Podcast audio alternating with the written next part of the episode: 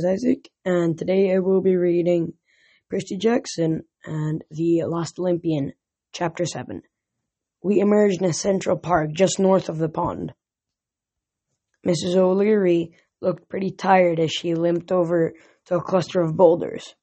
She started sniffing around, and I was afraid she might mark her territory, but Nico said, "It's okay, she just smells the way home." I frowned. "Through the rocks?" "The underworld has two major entrances," Nico said. "You know the one in L.A.? Charon's Ferry. Nico nodded. "Most souls go that way, but there's a smaller path, harder to find. The door of Orpheus. The dude with a harp? Dude with a lyre," Nico corrected, "but yeah, him. He used his music to charm the earth and open a new path into the underworld. He sang his way right into Hades' palace and almost got away with his wife's soul. I remember the story. Orpheus wasn't supposed to look behind him, but when he was leading his wife back to the world, but of course he did. It was one of those typical and so they died stories, the end. That always made us demigods feel warm and fuzzy. So this is the door of Orpheus." I tried to be impressed, but it still looked like a pile of rocks to me. "How does it open?" "We need music," Nico said. "How's your singing?" No. "Can't you just, tell to open? You're the son of Hades and all." "It's not so easy. We need music." I was pretty sure if I tried to sing, all I would cause was an avalanche. I have a better idea. I turned and called, "Grover!" We waited for a long time. Mrs. O'Leary curled up and took a nap. I could hear the crickets in the woods and the owls hooting. Traffic hummed along Central Park West. Horse hooves clopped down a nearby path, maybe a mounted police patrol. I was sure they'd love to find two kids hanging out in the park at 1 a.m. "It's no good," Nico said at last, but I had a feeling. My empathy link was really tingling for the first time in months, which either meant a whole lot of people had suddenly switched on the Nature Channel, or Grover was close. I shut my eyes and concentrated. Grover. I knew he was somewhere in the park. Why couldn't I sense his emotions? All I got was a faint hum in the base of my skull. "Grover," I thought insistently. Something said. An image came into my head. I saw a giant elm tree deep in the woods, well off the main paths. Gnarled roots laced the ground, making a kind of bed. Lying in it, with his arms crossed and his eyes closed, was a satyr. At first, I couldn't be sure it was Grover. He was covered in twigs and leaves like he'd been sleeping there a long time. The roots seemed to be shaping themselves around him, slowly pulling him into the earth. "Grover," I said, "wake up." "Dude, you're covered in dirt. Wake up." "Sleepy," his mind murmured. "Food," I suggested. "Pancakes." His eyes shot open. A blur of thoughts filled my head, like he was suddenly on fast forward. The image shattered and I almost fell over. "What happened?" Nico asked. "I got through. He's on his way." A minute later, the tree next to us shivered. Grover fell out of the branches right on his head. "Grover!" I yelled. "Woof!" Mrs. O'Leary looked up, probably wondering if we were going to play fetch with the satyr. "Blah!" Grover bleated. You okay, man?" "Oh, I'm fine." He rubbed his head. His horns had grown so much they poked right out of his curly hair. I was at the other end of the park. The dryads had this idea of passing me through the trees to get me here. They don't understand height very well. He grinned and got to his feet. Well, his hooves, actually, since last summer. Grover had stopped trying to disguise himself as human. He never wore a cap or fake feet anymore. He didn't even wear jeans since he had furry goat legs from the waist down. His t-shirt had a picture of that book, Where the Wild Things Are. It was covered with dirt and tree sap. His goatee looked fuller, almost manly, or goatly, and he was as tall as me now. "Good to see you, G-Man," I said. "Remember, Nico?" Grover nodded at Nico, then he gave me a big hug. He smelled like freshly mown lawns. "Percy," he bleated. "I missed you. I missed camp. They don't serve very good enchiladas in the wilderness. I was worried. Where have you been the last 2 months?" Grover's smile faded. "The last 2 months? What are you talking about?" "We haven't heard from you," I said. "Juniper's worried. We sent Iris messages, but..." "Hold up." He looked at the stars like he's trying to calculate his position. "What month is it?" "August." His color drained from his face. "That's impossible. It's June." I just lay down to take a nap, and he grabbed my arms. "I remember now. He knocked me out. Percy, we have to stop him." "Whoa," I said. "Slow down. Tell me what happened." He took a deep breath. I was walking in the woods up by Harlem Mere, and I felt this tremble in the ground, like something powerful was near. "You can sense stuff like that?" Nico asked. Grover nodded. "Since Pan's death, I can feel with something as strong in nature. It's like my ears and eyes are sharper when I'm in the wild. Anyway, I start following this scent. This man in long black coat was walking through the park, and I noticed he didn't cast a shadow. Middle of a sunny day, he cast no shadow. He kind of shimmered as he moved. Like a mirage? Nico asked. "Yes," Grover said. "And whenever you pass humans, humans would pass out," Nico said, "curl up and go to sleep." "That's right." And after he was gone, they'd get up and go about their business like nothing happened. I stared at Nico. "Do you know this guy in black?" "Afraid so," Nico said. "Grover, what happened?" "I followed the guy. He kept looking up at the buildings around the park like he was making estimates or something. This lady jogger ran by. She curled up on the sidewalk and started snoring. The guy in black put his hands on her forehead like he was checking her temperature. Then he kept on walking. By this time, I knew it was a monster or something even worse. I followed him into this grove to the base of a big elm tree. I was about to summon some dryads to help me capture him when he turned and Grover swallowed. Percy, his face. I couldn't make out his face because it kept shifting. Just looking at it made me sleepy. I said, "What are you doing?" He said, "Just having a look around. You should always scout a battlefield before the battle." I said something really smart, like, This forest is under my protection. You won't start any battles here." And he laughed. He said, "You're lucky I'm saving my energy for the main event, little sailor. I will just grant you a short nap. Pleasant dreams. And that's the last thing I remember." Nico exhaled. "Grover, you met Morpheus, the god of dreams. You're lucky you ever woke up." "2 months," Grover moaned. "You put me to sleep for 2 months. I tried to wrap my mind around what he meant. Now it made sense why we hadn't been able to contact Grover all this time. "Why didn't the nymphs wake you up?" I asked. Grover shrugged. "Most nymphs aren't good with time. 2 months for a tree, that's nothing. They probably didn't think anything was wrong." "We've got to figure out what Morpheus was doing in the park," I said. "I don't like this main event thing he mentioned." "He's working for Kronos," Nico said. "We know that already. A lot of the minor gods are. This just proves there's going to be an invasion. Percy, we have to get on with our plan." "Wait," Grover said. "What plan?" We told him, and Grover started tugging at his leg fur. "You're not serious," he said. "Not the underworld, not again." "I'm not asking you to come, man," I promised. "I know you just woke up, but we need some music to open the door. Can you do it?" Grover took out his reed pipes. "I guess I could try. I know a few Nirvana tunes that can split rocks, but Percy, are you sure you want to do this?" "Please, man," I said. "It would mean a lot, for old time's sake." He whimpered. "As I recall, in the old times, we almost died a lot. But okay, here goes nothing." He pulled his pipes to his lips and began to shrill a lively tune.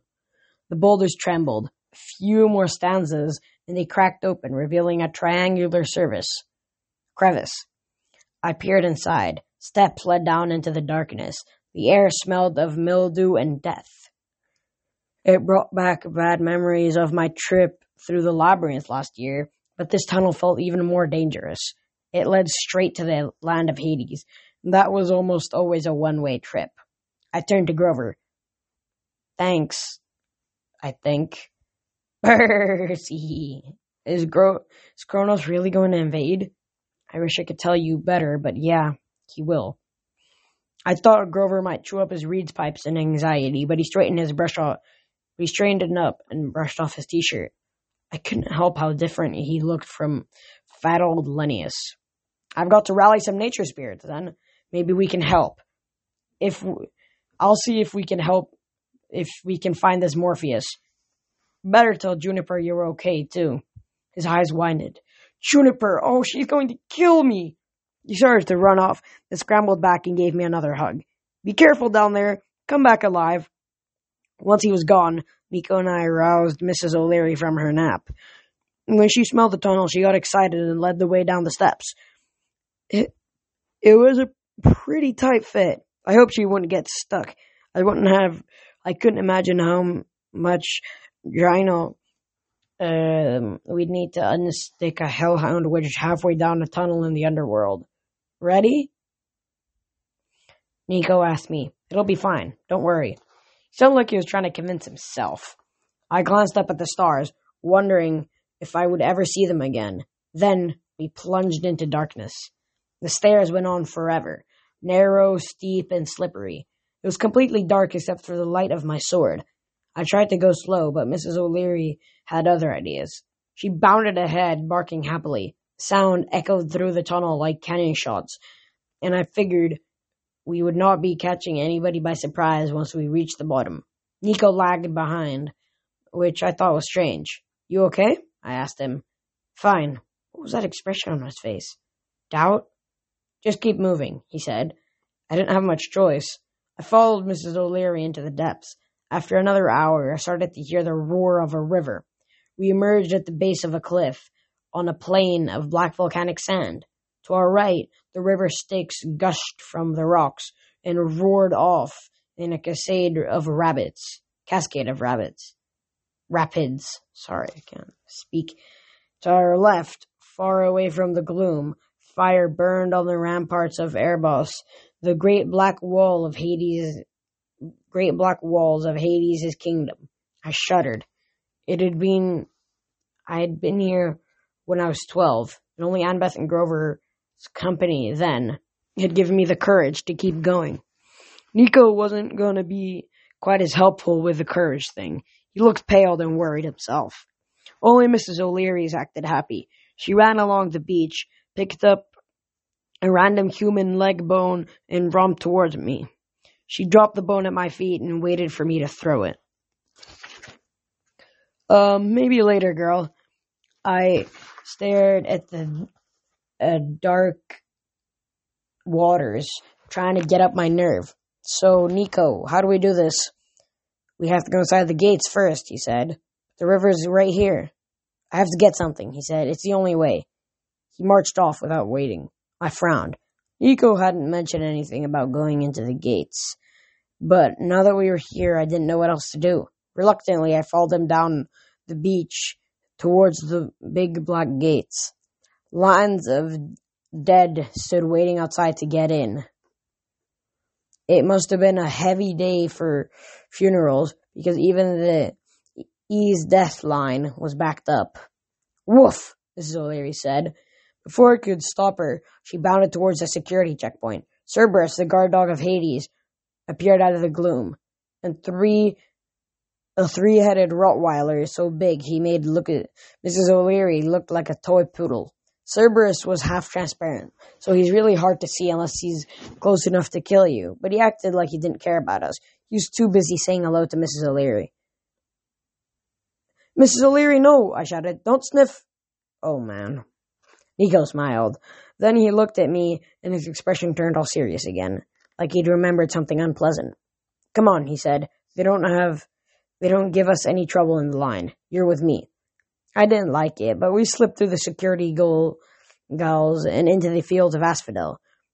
I had the I had to whistle for Mrs. O'Leary 3 times before she left Cerberus alone and ran after us. We hiked over black fields of grass dotted with black poplar trees. If I really died in a few days, like the prophecy said, I might end up here forever. I tried not to think about that. Nico trudged ahead, bringing up closer and closer to the palace of Hades. "Hey," I said, "we're inside the gates already." Where are we?"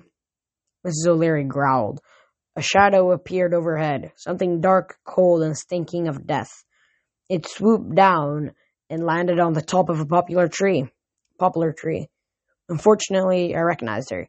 She had a shriveled face, a horrible blue knitted hat, and a crumpled velvet dress. Leathery bat wings sprang from her back. Her feet had sharp talons, and in her brass-clawed hands she held a flaming whip and a paisley handbag. "Mrs. Dodds?" I said. She bared her fangs. "Welcome back, honey." Her 2 sisters, the other Furies, swooped down and settled next to her on the branches of the poplar. "You know Alecto?" Nico asked me. "If you mean the hag in the middle, yeah," I said. "She was my maths teacher." Nico nodded like this didn't surprise him. He looked up at the Furies and took a deep breath. "I've done what my father asked. Take us to the palace." I tensed. "Wait a second, Nico. What do you..." "I'm afraid this is my new lead, Percy. My father promised me information about my family. He wants to see you before we try the river. I'm sorry." "You tricked me?"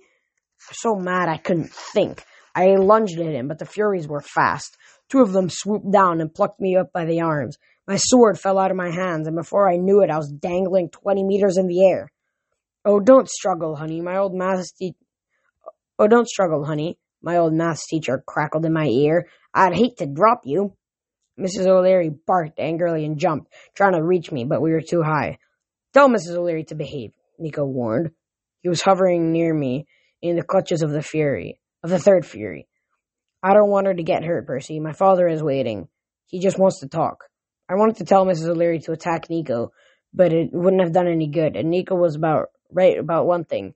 My dog could get hurt if she tried to pick up a fight with the Furies. I gritted my teeth. "Mrs. O'Leary, down! It's okay, girl." She whipped around and turned in circles, looking at me. "All right, traitor," I growled at Nico. "You've got your prize. Take me to the stupid palace." Alecto dropped me like a sack of turnips in the middle of the palace garden. It was beautiful in a creepy way. Skeletal white trees grew from marble basins. Flower beds overhead overflowed with golden plants and gemstones. A pair of thrones, 1 bone and 1 silver, sat in the balcony with a view of the fields of Asphodel. It would have been a nice place to spend a Saturday morning, except for the sulphurous smell and the cry of the tortured souls in the distance. Skeletal warriors guarded the only exit. They wore tattered U.S. Army desert combat fatigues and carried M16s. The 3rd Fury deposited Nico next to me.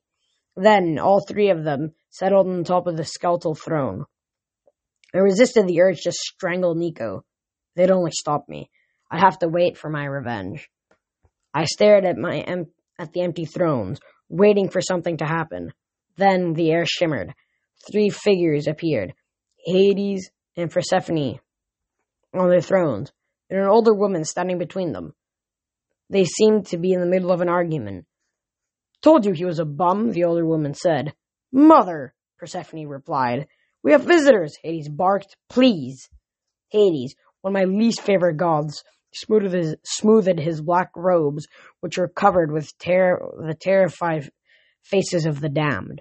He had pale skin and the intense eyes of a madman. "Percy Jackson," he said with satisfaction. "At last." Queen Persephone studied me curiously. I'd seen her once before in the winter, but now the summer she looked totally like a different goddess. She had lustrous black hair and warm brown eyes. Her dress shimmered with colors. Flower patterns in the fabric changed and bloomed. Roses, tulips, honeysuckle. The woman standing between them was obviously Persephone's mother. She had the same hair and eyes, but looked older and sterner. Her dress was golden, the color of a wheat field. Her hair was woven with dried grasses, so it reminded me of a wicker basket. I figured if somebody lit a match next to her, she'd be in serious trouble. The older woman said. Demigods, just what we needed. Next to me, Nico knelt. I wish I had my sword so I could cut his stupid head off. Unfortunately, Riptide was still out in the field somewhere. Father, Nico said, I've done as you asked. Took you long enough, Hades grumbled. Your sister would have done a better job. Nico lowered his head. If I hadn't been so mad at the little creep, I might have felt sorry for him. I glared up at the god of the dead. What do you want, Hades? To talk, of course. The god twisted his mouth in a cruel smile. Didn't Nico tell you? This whole quest was a lie. Nico brought me down here to get me killed. Oh no, Hades said. I'm afraid Nico was quite sincere about wanting to help you. The boy is as honest as he is dense. I simply convinced him to take a small detour and bring you here first. Father, Nico said, you promised that Percy would not be harmed. You said if I brought him, you would tell me about my past, about my mother. Queen Persephone sighed dramatically. Can we please not talk about that woman in my presence? I'm sorry, my dove, Hades said. I had to promise the boy something. The older lady harumphed. I warned you, daughter. This scoundrel Hades is no good. You could have married the god of doctors or the god of lawyers, but no. You had to eat the pomegranate. Mother, and get stuck in the underworld. Mother, please. And here it is August, and you do not come home like you're supposed to. Do you ever think about your poor, lonely mother? Demeter, he shouted. That is enough. You're a guest in my house. Oh, a house, is it? She said. You call this dump a house? Make my daughter live in this dark, damp. I told you, Hades said, gritting his teeth. There's a war in the world above. You and Persephone are better off here with me. Excuse me, I broke in. If you're going to kill me, can you just get on with it? All three gods looked at me. Well, this one has an attitude, Demeter observed. Indeed, Hades agreed. I'd love to kill him. Father, Nico said, you promised. Husband, we talked about this. Persephone chided. You can't go around incinerating every hero. Besides, he's brave. I like that. Hades rolled his eyes. You like that Orpheus fellow, too. Look how well that turned out. Let me just kill him. A little bit. Father, you promised, Nico said.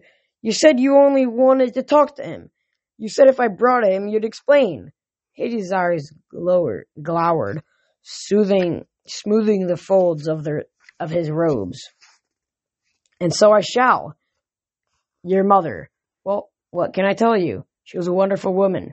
He glanced uncomfortably at Persephone. Forgive me, my dear. I mean for a mortal, of course. Her name was Maria D'Angelo. She was from Venice, but her father was a diplomat in Washington, D.C. That's where I met her.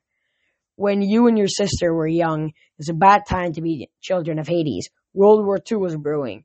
And of course, and a few of my other children were leading the losing side. I thought it'd be best to put you two out of harm's way.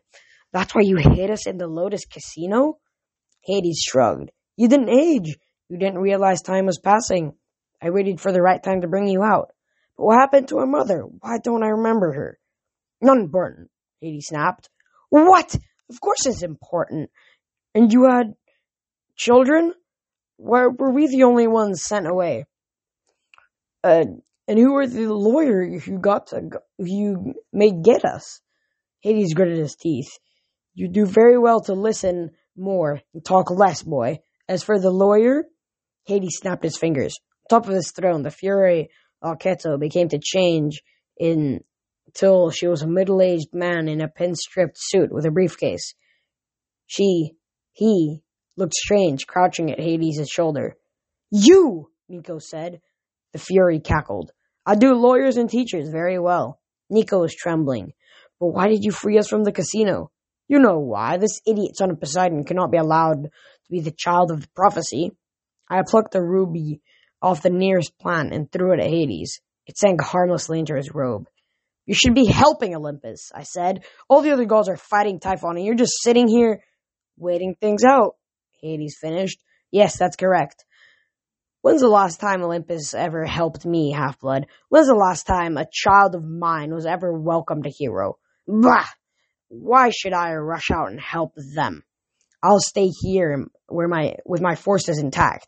And then Kronos comes after you? Let him try. He'll be weakened. And my son here, Nico, Hades looked at him with distaste. Well, it's not much now, I'll grant you. But it would have been better if Bianca had lived. But give him 4 more years of training. We could hold out that long, surely. Nico will turn 16, the prophecy says. And then he will make the decision that will save the world. And I'll become king of the gods. You're crazy, I said. Kronos will crush you right after he finishes pulverizing Olympus. Hades spread his hands. Well, you'll get a chance to find out, Half-Blood, because you'll be waiting out this war in my dungeons. No, Nico said. Father, that wasn't our agreement, and you haven't told me everything. I've told you all you need to know, Hades said. As for our agreement, I spoke with Jackson. I did not harm him. You got your information. If you wanted a better deal, you should have made me swear on the Styx. Now, go to your room. He waved his hand, and Nico vanished. That boy needs to eat more, Demeter grumbled. He's too skinny. He needs more cereal. Persephone rolled her eyes. Mother, enough with the cereal. My lord, Hades, are you sure we can let this little hero go? He's awfully brave. No, my dear, I've spared his life. That's enough. I was sure she was going to stand up for me. The brave, beautiful Persephone was going to get me out of this. She shrugged indifferently. Fine. What's for breakfast? I'm starving. Cereal, Demeter said. Mother! The two women disappeared in a swirl of flowers and wheat. Don't feel too bad, Percy Jackson, Hades said. My ghosts keep me well informed of Kronos' plan. I can assure you that you had no chance to stop him in time. By tonight, it would be too late for your precious Mount Olympus. The trap will be sprung. What trap? I demanded. If you know about it, do something. At least let me tell the other gods. Hades smiled. You're spirited. I'll give you credit for that. Have fun in my dungeons. We'll check on you in, 50 or 60 years. And that was the end of Chapter 7. I hope you guys had a good time listening to me read this chapter. And I just wanted to remind you guys that if you want to read along with me or just follow in the text, or maybe if you think because it's starting to get pretty exciting, so once we get really close to the end, maybe you don't want to wait another week, so you want to read it and finish it. Then you can always go buy the book at your nearest bookstore. Maybe you could borrow it at a library. I say at the beginning of every chapter or every episode, but this is Percy Jackson. This one is The Last Olympian, made by Rick Riordan. That was it for today. Isaac.